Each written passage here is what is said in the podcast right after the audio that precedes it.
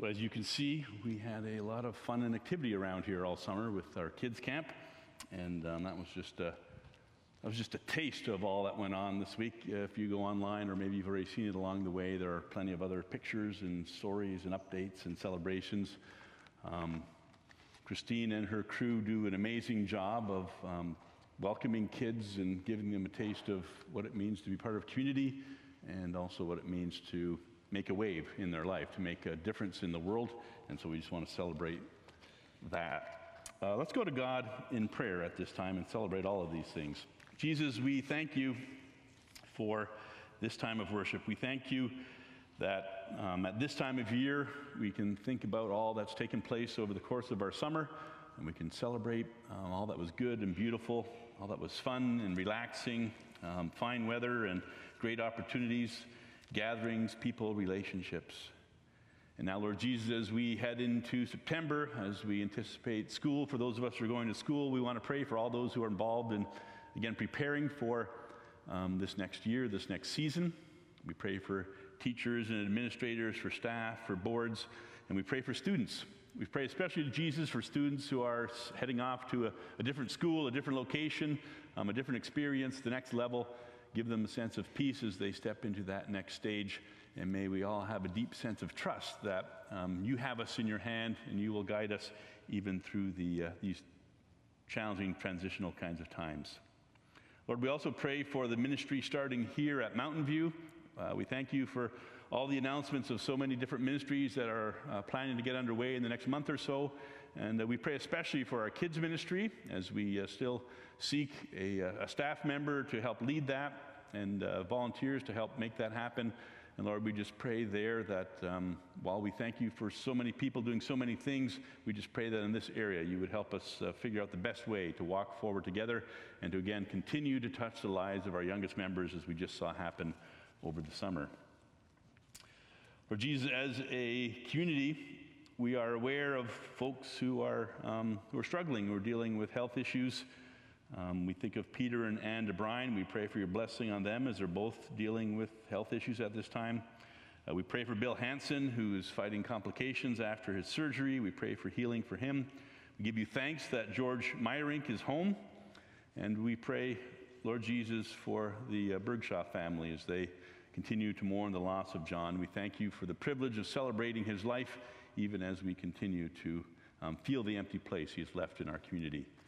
And Lord, for many other folks who are dealing with things, um, each of us has people on our minds, in our lives, on our journey, and we pray that you would continue to bring them to mind, that we might pray for them, and that we might also uh, reach out and find ways to encourage and support and care for one another. Lord Jesus, as, um, as we live in this world of yours, and as we've been thinking about that this morning, we are indeed deeply aware of many troubled places. We think of the drought in California, among other places, the flooding in Pakistan, the monsoon heading towards China and surrounding countries. We think of the war in the Ukraine. Lord, these um, realities are painful parts of our world.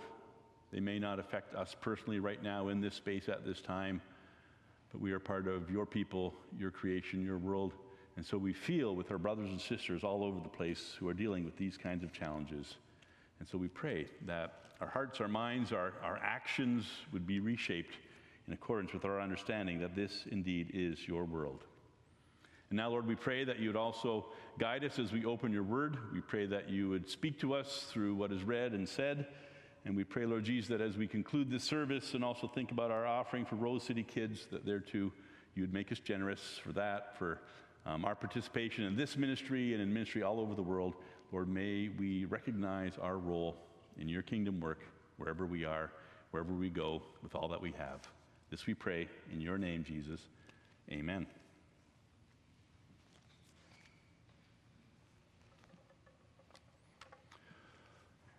All right, the, um, the first scripture passage I'm going to read is from Genesis 2, which is the, many people would call it the second creation account, starting at 2 verse 4. If you want to hear all about the first creation account, come to Evergreen Terrace at 9.30 on Tuesday morning because I'll be doing a Bible study there. Doesn't matter what age you are, you're allowed to come over there and come join us for our Bible study. um, in the Willow Room. Hear the word of God first from Genesis chapter 2. This is the account of the heavens and the earth when they were created, when the Lord God made the heavens and the earth. Now, no shrub had yet appeared on the earth, and no plant had yet sprung up, for the Lord God had not sent rain on the earth, and there was no one to work the ground. But streams came up from the earth and watered the whole surface of the ground. And then the Lord God formed a man from the dust of the ground and breathed into his nostrils the breath of life, and the man became a living being. Now, the Lord God had planted a garden in the east in Eden, and there he put the man he had formed. The Lord God made all kinds of trees grow out of the ground, trees that were pleasing to the eye and good for food. And in the middle of the garden were the tree of life and the tree of the knowledge of good and evil. A river watering the garden flowed from Eden. From there, it was separated into four headwaters. The name of the first is the Pishon, it winds through the entire land of Havilah, where there's gold. The gold of that land is good. Aromatic resin and onyx are also there. The name of the second river is the Gihon. It winds through the entire land of Cush. The name of the third river is the Tigris. It runs along the east side of the Ashur. And the fourth river is the Euphrates. Now the Lord God took the man and put him in the Garden of Eden to work it and take care of it. And the Lord God commanded the man, You are free to eat from any tree in the garden, but you must not eat from the tree of the knowledge of good and evil, for when you eat of it, you will certainly die. And then from Revelation chapter 22, the end of the story goes like this.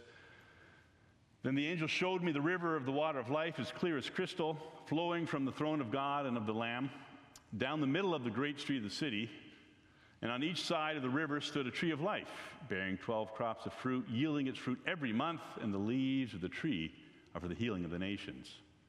No longer will there be any curse. The throne of God and of the Lamb will be in the city, and his servants will serve him. They will see his face, and his name will be on their foreheads. There will be no more night. There will not, they will not need the light of a lamp or the light of the sun, for the Lord God will give them light, and they will reign forever and ever. This is the word of the Lord.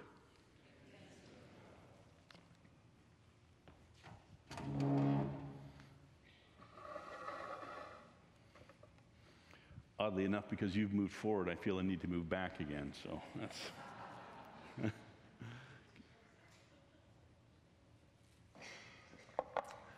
All right. Um, so this sermon is is a bit of a rare occasion in terms of planning because normally what happens is I come up with a whole series like the one I wrote about this week, and then Ruth Ann fills in around that.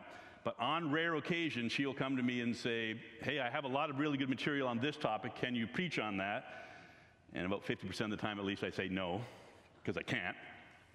But on an occasion like this, when we're talking about creation, the answer is, of course, absolutely yes. But then I pick my passage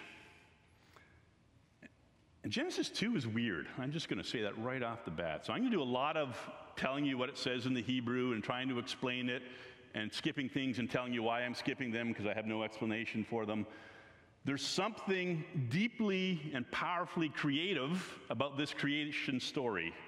And one of the things I've been learning, um, particularly as I listen to Bema, is that I am a Western person who grew up on this side of the world, and I think in Greek kind of terms or Western kind of terms. And so there's always going to be things in the Bible that are going to completely baffle me. And the beauty of Scripture is that it comes from a God who's not worried about whether or not Eric can understand it or any of you can understand this fully. He wants us to understand this. I have done some amazing things that you will probably never fully fathom, right? Jen was going to list for us all the thousand things that she could see in creation that would make her worship, right? we'll never be done finding ways to express and understand the fact that God is far beyond us and has done more than we can even understand. So that's basically my explanation for not knowing much about what I'm talking about today. Does that help? Next slide, please. They're not even letting me click my own slides anymore, by the way. I've been fired. Celebrating life and growth and variety and beauty and energy, right? The, when, if I would just say celebrating life, one, you might think this is a, a like a funeral service where we're celebrating someone's life. But life is, is such a static term, right? Celebrating life is, should be an action. Celebrating life shouldn't be done sitting where we are and looking at pictures. It should be done by running around or singing and doing all the other kind of activity kinds of things. And so as we're celebrating life, let's think of this as calling us into action because that's what this story is about. Next slide, please. So many people will say there's basically two creation stories. There's Genesis 1, the poem, which you can learn about on Tuesday morning at 9:30. And then there's this story, which starts with this line This is the account of the heavens and the earth when they were created. And in the RSV, which I grew up, Revised Standard Version, which I grew up with, the line would be This is the generations of the heaven and the earth. And if you know anything about the book of Genesis, you know that I think there's 10, the Hebrew word is toledotes. There's 10 of these statements exactly like this. This is the generations of Terah. This is the generations of Abraham. Noah's in there. Um, Ishmael's actually in there. And what it is, is the beginning of a new section, often starting with a genealogy, which makes sense if you're talking about Abraham, father of all nations. But we're talking here about the heavens and the earth and the generations that come from them as if the earth has children. So basically, what this is teaching is the earth has children. This is the generations of the heavens and the earth. So Genesis 1 gives us this beautiful picture of God speaking things into being and so on. Genesis 2 is the story of that creation as it produces its offspring, as it produces people, plants, animals, etc. Next slide, please. And then notice this that work is part of the process. Most of us sort of know the story from Genesis 1, then we do Genesis 3, and then we do the rest of the Bible, right? God created and said everything is good. We messed it up in Genesis 3, right? And then the rest of the story is about fixing things again. The key to Genesis 2 is it gives us this little snapshot. Now, no shrub had yet appeared on the earth, and no plant had yet sprung up. You can tell it's a very different story from the first version. For the Lord God had not sent rain on the earth, and there's no one to work the ground. So, this version of creation says God had made a world, but it was a barren world. And for the world to generate, have generations, have offspring, there needed to be two things water, and there needed to be somebody to work the land. And so, creation in this understanding helps us understand that your work, your participation, your tilling of the soil, your producing kale and tomatoes and so on, that is your partnership with God in creation. That's what you were meant to do. All right? So I've always found it ironic that this is Labor Day weekend, and how do we celebrate labor? By not working, right? We're kind of conditioned that way. Our goal is to work so that we don't have to work anymore, right? We aim towards retirement. That's our culture. You were actually created to do things. That's why many people struggle when they retire because they're not really sure what to do with themselves because you were created to work. That doesn't mean you got to keep your career going until you're 90. It means you need to understand that there's this natural partnership between you and God and the creation where you are in tune with Him, where you're working with Him on taking care of how this world works.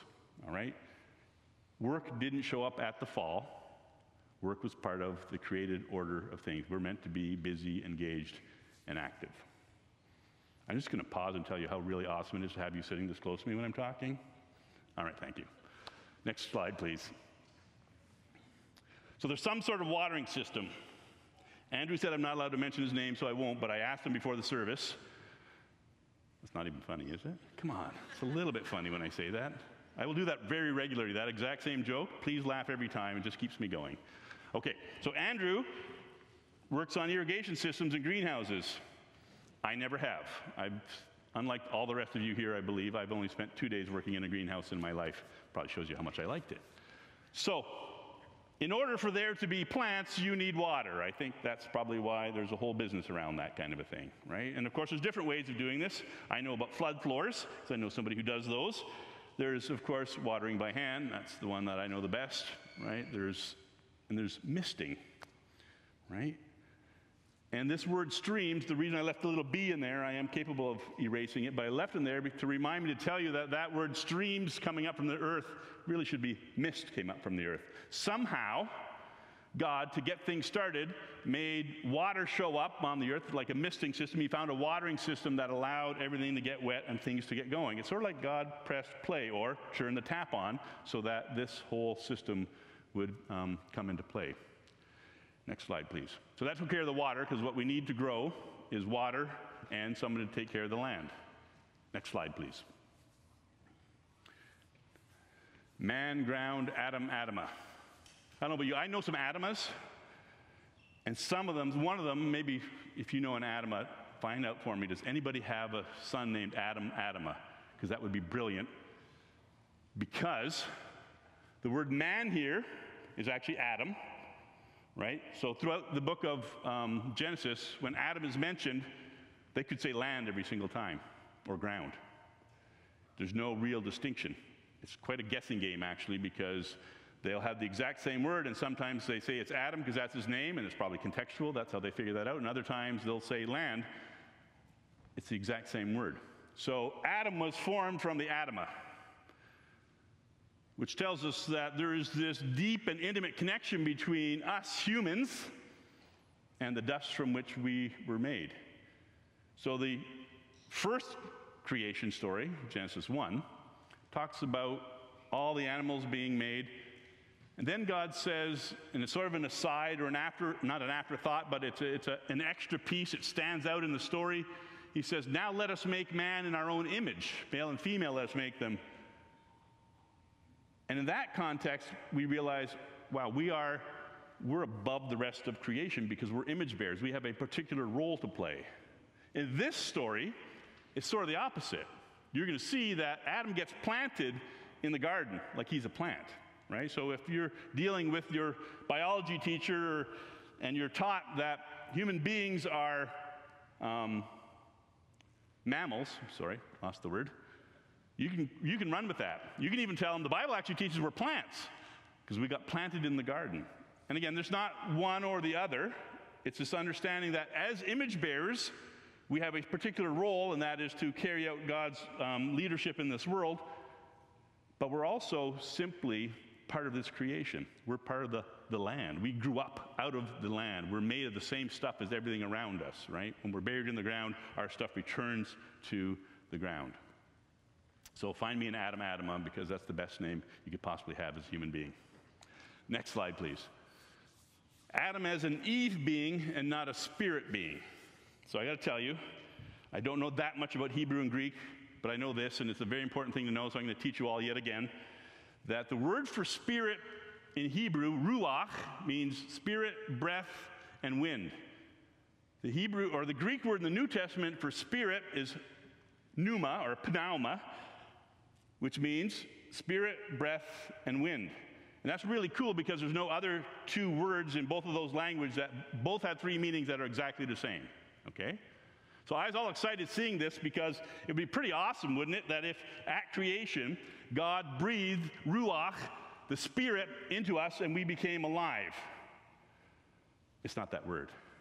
I was so disappointed. This is just breath of life. Just. It's pretty cool having the breath of life, let's not kid ourselves. But this story isn't telling us that God breathed the Spirit into us. This is just God breathing into us so that we are alive. Again, the image bearer story that happens in Genesis 1, that's all about us being spirit beings, us having the image of God, us being um, made from our Creator. This story is to emphasize, but remember this, you're also dust. You're also part of this creation. You are one with everything that's going on here. We have a responsibility because what we're taking care of is the exact world that we were made from. We are part of this machine called creation, this world. All right? And man became a living being. So I call Adam and Eve being. You're all wondering what that means, right? Very interesting that when Adam says, chapter 3, near the end, I think, says, Adam named his wife Eve, and I think our usual translation is because she was the mother of all living. Her name is life. So when he became a living being, it basically says in Hebrew, he became an Eve being. Right? So if you get really excited that man was created first and man came first and so on, actually this story is telling us in a very way that you can't read in English that man and woman were put together because if you're alive and male and alive and human, you are Adam and Eve, you are together. And again, Genesis 1 teaches the same thing. Without male and female, without all of us together, without community, you don't have the fullness of what life means. That's what the story is about. We are one with each other and with creation. We're on this game together. The individualism that we live in in this world does not come from the Bible. Me standing by myself, having my own stuff, living on my own, being self directed, and all those kinds of things, that's not the Bible. The Bible is you're part of the creation. If there's a monsoon going on in China right now, that's part of your world. That's part of your stuff, right? We're in this journey together. Next slide, please. God's garden has a man in it. Read how this reads, straightforward. Now the Lord God planted a garden in the east, in Eden, and there he put zucchini that he had formed. No, he put man that he had formed. It's like he planted us, right? So understand you don't have to stick your feet right in the ground to illustrate this, but understand again that you are planted in the garden of God. You're part of what he wants to see grow and flourish in this world. All right, I've beaten that point to death. Next slide, please. The source of life. Water again. A river watering the garden flowed from Eden, and from there it separated into four headwaters. And if you were listening, you heard me say four very difficult, or two difficult names, and then the Tigris and the Euphrates. And this is the part I'm going to skip because nobody has any idea where the first two rivers are, why gold is mentioned at all, or what we're supposed to do with this.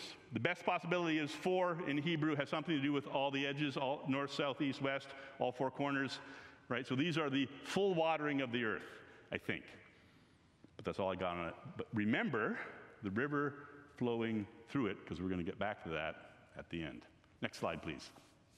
And then this some beautiful, bountiful boundaries. The Lord God commanded the man You're free to eat from any tree in the garden, but you must not eat from the tree of the knowledge of good and evil, for when you eat from it, you will certainly die. Now, remember that just one verse before this, I think, God planted all kinds of trees and all kinds of things grew up, right? So this isn't meant to tell us that God's sort of this arbitrary mean guy who says, you know what, there's all this really awesome stuff, but you can't have most of it. No, he says, there's all this awesome stuff. You're part of it. Get in there, cultivate, enjoy, eat, drink. This is all for you, but there's a boundary. There's a time when it's too much, right? So, Tuesday, when I talk about Genesis 1, we're going to talk about Sabbath and rest, because this is a very important question in Genesis 1. Why did God rest on the seventh day? Was he tired? No, he rested because God knows when enough is enough. He knows when it's complete and it will run and it will carry on, right? We need to learn that as people because in our world, every advertisement tells you you don't have enough yet. You need to buy more. You need to do more. You need to experience more. Keep going, keep going, keep going. And the whole creation story is stop, rest, trust. There's enough just in letting it run as it is and being a part of that thing. So, this warning, this command isn't, yeah, well, there's things you can't have. It's, there is plenty for you. But you need to understand your limits. You need to know when to stop eating. You need to know what the boundaries are. And the boundaries are bountiful. It's not like you don't have pleasure and opportunity and beauty, but know where the boundaries are. And then, next slide, we are now in Revelation chapter 22, the end of the Bible. And in the NIV, which we usually use here, it says Eden restored. So they're trying to tell you that this is Eden again. This is the same garden we saw in Genesis chapter 2. So then the angel of the Lord showed me, John, the river of the water of life. There's that river thing again, as clear as crystal, pure, flowing from the throne of God and of the Lamb down the middle of the great street of the city. So it sounds like Eden, except this is a city, it's not a garden. Now, having just moved from the city, I guess I could claim that cities are better than, you know, rural and farming. That's not the idea here, by the way. The image is this God, from creation, planted us in this garden, told us to work it with Him. And as it develops, that development is us participating with God in His world. And so, whatever we produce culture, civilization, city It's part of what God wants to do. And so at the end, He's going to use city. He's going to use all the stuff that we've partnered with Him in producing. So all of your labor, all of your activity, all of your stuff is part of what God is doing in this world, right? You're not living so that you can have enough to get to the end of your life so that you can die and then get to the better place. This is the better place. It's just going to be made completely better when Christ comes back, remember two weeks ago, and joins us here and restores all things. Keep doing your labor because you are laboring for the Lord, with the Lord, in his kingdom, in his garden, in his city to make this thing happen. Next slide, please. And then on each side of the river stood the tree of life. So, still two trees. Now they're both the tree of life. An easy access, one on each side of the, city, of the river, so you don't have to cross it. There's no tr- um, tree of good and evil. Um, and then this, it's yielding its fruit every month, so it's a regular crop. There's plenty of food all the time. Every time you go shopping, the store is full. We live that way already now. And the leaves of the tree are for the healing of the nations. Now, in my world, anyways, I don't know of any trees that you can eat the leaves of, but here I am standing in front of lots of people who've done lots of growing, so I'm not going to. I'm not going to swear by the fact that there's no trees that you eat the leaves of, but generally we eat the leaves of things that are vegetables that grow near the ground. These leaves, not the fruit, these leaves, I think of them as, first of all, the shade. If it's scorching hot, it's kind of nice to sit in the shade but they're also probably the kinds of things that get made into medicines. That's the imagery. And they hearken back, perhaps, to Adam and Eve when they found out they were naked, when they found out that they had shame. They covered themselves with leaves. And so God's covering of his people, God's healing of his people, is completed when we get to that final garden in the final city at the end of this journey. And last slide, please gardening together. No longer will there be any curse. The throne of God and of the Lamb will be in the city, and his servants will serve him. That's heaven. Sometimes we think of heaven as that place where we put our feet up and everything just happens for us. But since we were actually created to be in the garden, gardening as part of this creation, the image we can hang on to is God saying, What's your favorite way of being part of the action? What's your favorite thing to do? What's your sweet spot when it comes to being with people, being in this world, being active? You will serve with those gifts, with that opportunity in His kingdom. And that's the image of eternity, of heaven, and of the final day. So, folks, keep going. Keep enjoying all that's good and true about your labor. Keep being aware of what's broken and what needs to be fixed and what's not working well. And keep hanging on to that hope that says one day life and work will be so in tune that I'll be able to love and enjoy everything that I do and everyone with whom I do it. To that end, let us pray. Lord Jesus, thank you for the gift of life. Thank you that we can celebrate the days that we have here. Thank you for the ways you allow us to serve and participate, the things that we can see and smell and taste and do the things we can say. We pray, Lord Jesus, that you would continue to inspire us to serve in your name, to be with each other, to find joy in our labor. And we continue to pray, Lord Jesus, for those moments when it's painful, when it's hard, when it feels very broken, that you would help us to hang on to hope and be part of the solution that makes things better even now. Guide us, we pray, by your Spirit. And in your holy name we pray, Jesus. Amen.